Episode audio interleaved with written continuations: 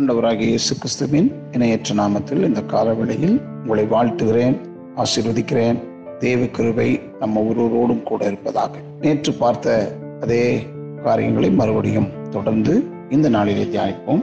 தியானிக்கிறதற்கு எடுத்துக்கொள்ளப்படுகிற வசனம் கலாத்தியர் மூணு பதினாலு. இந்த வசனத்தை ஆபிரகாமுடைய வாழ்க்கை நடந்தது. எப்படி ஆண்டவருடைய இயேசு இரட்சகராக ஏற்றுக்கொண்டிருக்கிற மக்களுக்கு எப்படி நிறைவேறுகிறது என்பதை பார்த்தோம் மூன்று பதினாறு. ஆபிரகாமுக்கு உண்டான ஆசீர்வாதம் கிறிஸ்து இயேசுவினால் பிரஜாதிகளுக்கு வரும்படியாகவும் ஆவியை குறித்து சொல்லப்பட்ட வாக்கு நாம் விசுவாசத்தினாலே பெரும்படியாகவும் இப்படி ஆயிற்று ரோமர் நாலு பதினொன்னு பனிரெண்டில் நாம் ஆபிரகாமின் விசுவாசத்தில் அடிச்சுவடுகளை நடப்போம் என்றால் நாம் ஆபிரகாமின் பிள்ளைகள் என்று பவுல் கூறுகிறார். இதுதான் கலாத்தியர் மூணு பதினாலில் வாக்களிக்கப்பட்டுள்ள ஆபிரகாமின் ஆசீர்வாதத்துக்குள் நுழைவதற்கான வேதம் கூறும் நிபந்தனையாகும். ஆபிரகாமை போல நாம் தேவனுடைய வார்த்தையை நம்முடைய அனுபவத்தில் மாறாத நிலையான ஒரு பகுதியாக எடுத்துக்கொள்ள வேண்டும். மனிதர்களுடைய பலதரப்பட்ட கருத்துக்களும் நம்முடைய புலன்களின் மாறுபாடான உணர்ச்சியின் எண்ணங்களும் உலர்ந்து போகும் புல்லை போல் இருக்கின்றன என்பது எப்பொழுதும் நாம் உணர வேண்டிய ஒன்று. ஆனால் நமது தேவனுடைய வசனமோ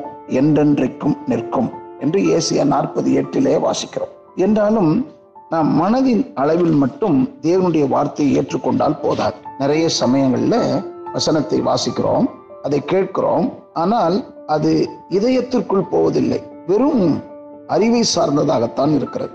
ஆபிரகாம் செய்தது போலவே நாம் நமது செய்கைகளில் அதை செய்து காட்ட வேண்டும். கேள்வி கேட்காத உடனடியான கீழ்ப்படிதலினாலும் எல்லா சோர்வுகளுக்கும் மத்தியில் நீடிய பொறுமையினாலும் நாம் அதை செயற்படுத்த வேண்டும்.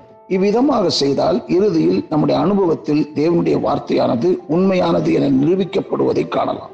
ஆபிரகாம் கண்டு கொண்டது போல எல்லா காரியங்களிலும் நாம் தேவனுடைய ஆசீர்வாதத்தை கண்டு கொள்வோம் சாத்தான் தொடர்ந்து நம்மை மனதின் தளத்திலும் உணர்ச்சியின் தளத்திலும் சந்தேகங்கள் பயம் குற்ற உணர்வு குழப்பம் போன்ற அழுத்தங்களினால் தாக்குவார். நமது சரீரங்களையும் பலவித உபாதைகளினால் வருத்தமுடைய செய்வார். இவை அனைத்திற்கும் எதிராக தேவ நமக்கு உன்னத பயனுள்ள ஆயுதத்தை கொடுத்துள்ளார்.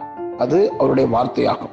எபேசியர் ஆறு பதினேழில் பவுல் நம்மை இவ்வாறாக வழி நடத்துகிறார் தேவ வசனமாகிய ஆவியின் பட்டயத்தை எடுத்துக்கொள்ளுங்கள் இதில் மனிதனும் தேவனும் இணைந்து செயல்பட வேண்டும். பட்டயம் பரிசுத்தாவியானவரின் பட்டயம். ஆனால் அதை எடுத்துக்கொள்ள வேண்டியது நம்முடைய பொறுப்பு.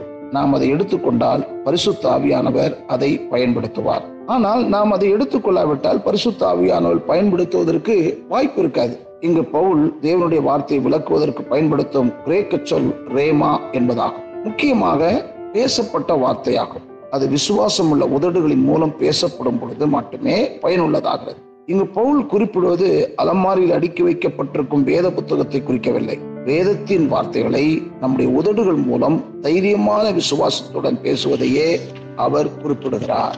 இப்பட்டயத்தை பயன்படுத்துவதில் நமக்கு மாதிரியாய் அமைபவர் கத்தராகி இயேசுவே. அவர் வனாந்திரத்தில் சாத்தானால் சோதிக்கப்பட்ட போது வார்த்தை என்னும் பட்டயத்தை பயன்படுத்தினார். எனக்கு வார்த்தையே வாசிக்கல வார்த்தையே நான் அறியலைன்னா எப்படி நான் வார்த்தையை பத்தி பேச முடியும்? அதனால தான் இரவும் பகலும் அவருடைய வேதத்தில் தியானமாயிருக்கிற மனிதன் பாக்கியவான். ஒவ்வொரு சம்பவம் வரும்போதெல்லாம் அந்த சூழ்நிலைக்கு தகுந்தாற் போல நாம் அந்த வார்த்தைகளை பேச வேண்டும் அறிக்கை செய்ய வேண்டும். மத்திய நாலு ஒன்னிலிருந்து பதினொன்னை நீங்கள் வாசித்து பாருங்கள். சாத்தான் தன்னுடைய மூன்று சோதனைகளிலும் ஆனால் என்ற வார்த்தையை அவன் பயன்படுத்துகிறான். வேறு வார்த்தைகளில் சொன்னால் அது சந்தேகத்தை உண்டாக்கும் வார்த்தை. முதல் இரண்டு சோதனைகளும் நீ தேவனுடைய குமாரனே ஆனால் என்று ஆரம்பமாகிறது. இதற்கு சற்று முன்பு இயேசு யோர்தானில யோவானால் ஞானஸ்தானம் பெற்ற போது பிதாவாகிய தேவன் வெளியரங்கமாக இவர் என்னுடைய நேசகுமாரன். இவரில் நான் பிரியமாய் இருக்கிறேன் என கூறினார். மத்திய மூணு பதினேழிலே நாம் அதை வாசிக்க முடியும். இப்பொழுது தன்னை பற்றி பிதா சொன்னதை சந்தேகிக்கும்படி சாத்தான் இயேசுவை சோதிக்கிறான். மூன்றாவது சோதனையும் ஆனால் என்ற அர்த்தத்திலேயே ஆரம்பிக்கிறது. ஆனால் அது சந்தேகத்தை உண்டாக்கும் சோதனையாய் மட்டுமல்லாமல் கீழ்ப்படியாமைக்கு நேராய் நடத்துகிறது. நீ சாஷ்டாங்கமாய் விழுந்து என்னை பணிந்து கொண்டார். இப்பொழுது சாத்தான் இயேசுவை எல்லா பாவங்களில் மிகப்பெரிய பாவத்தை செய்யும்படி தூண்டினான்.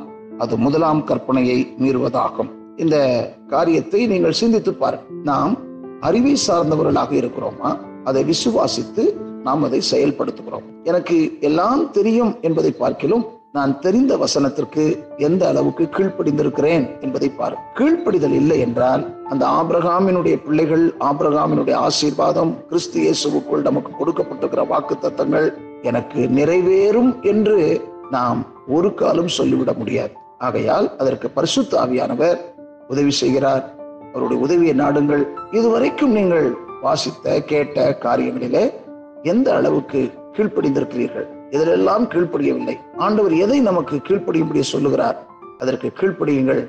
நீங்கள் சுதந்திரிப்பீர்கள் என்று வாழ்த்தி ஆசிர்வதிக்கிறேன். ஆமேன்.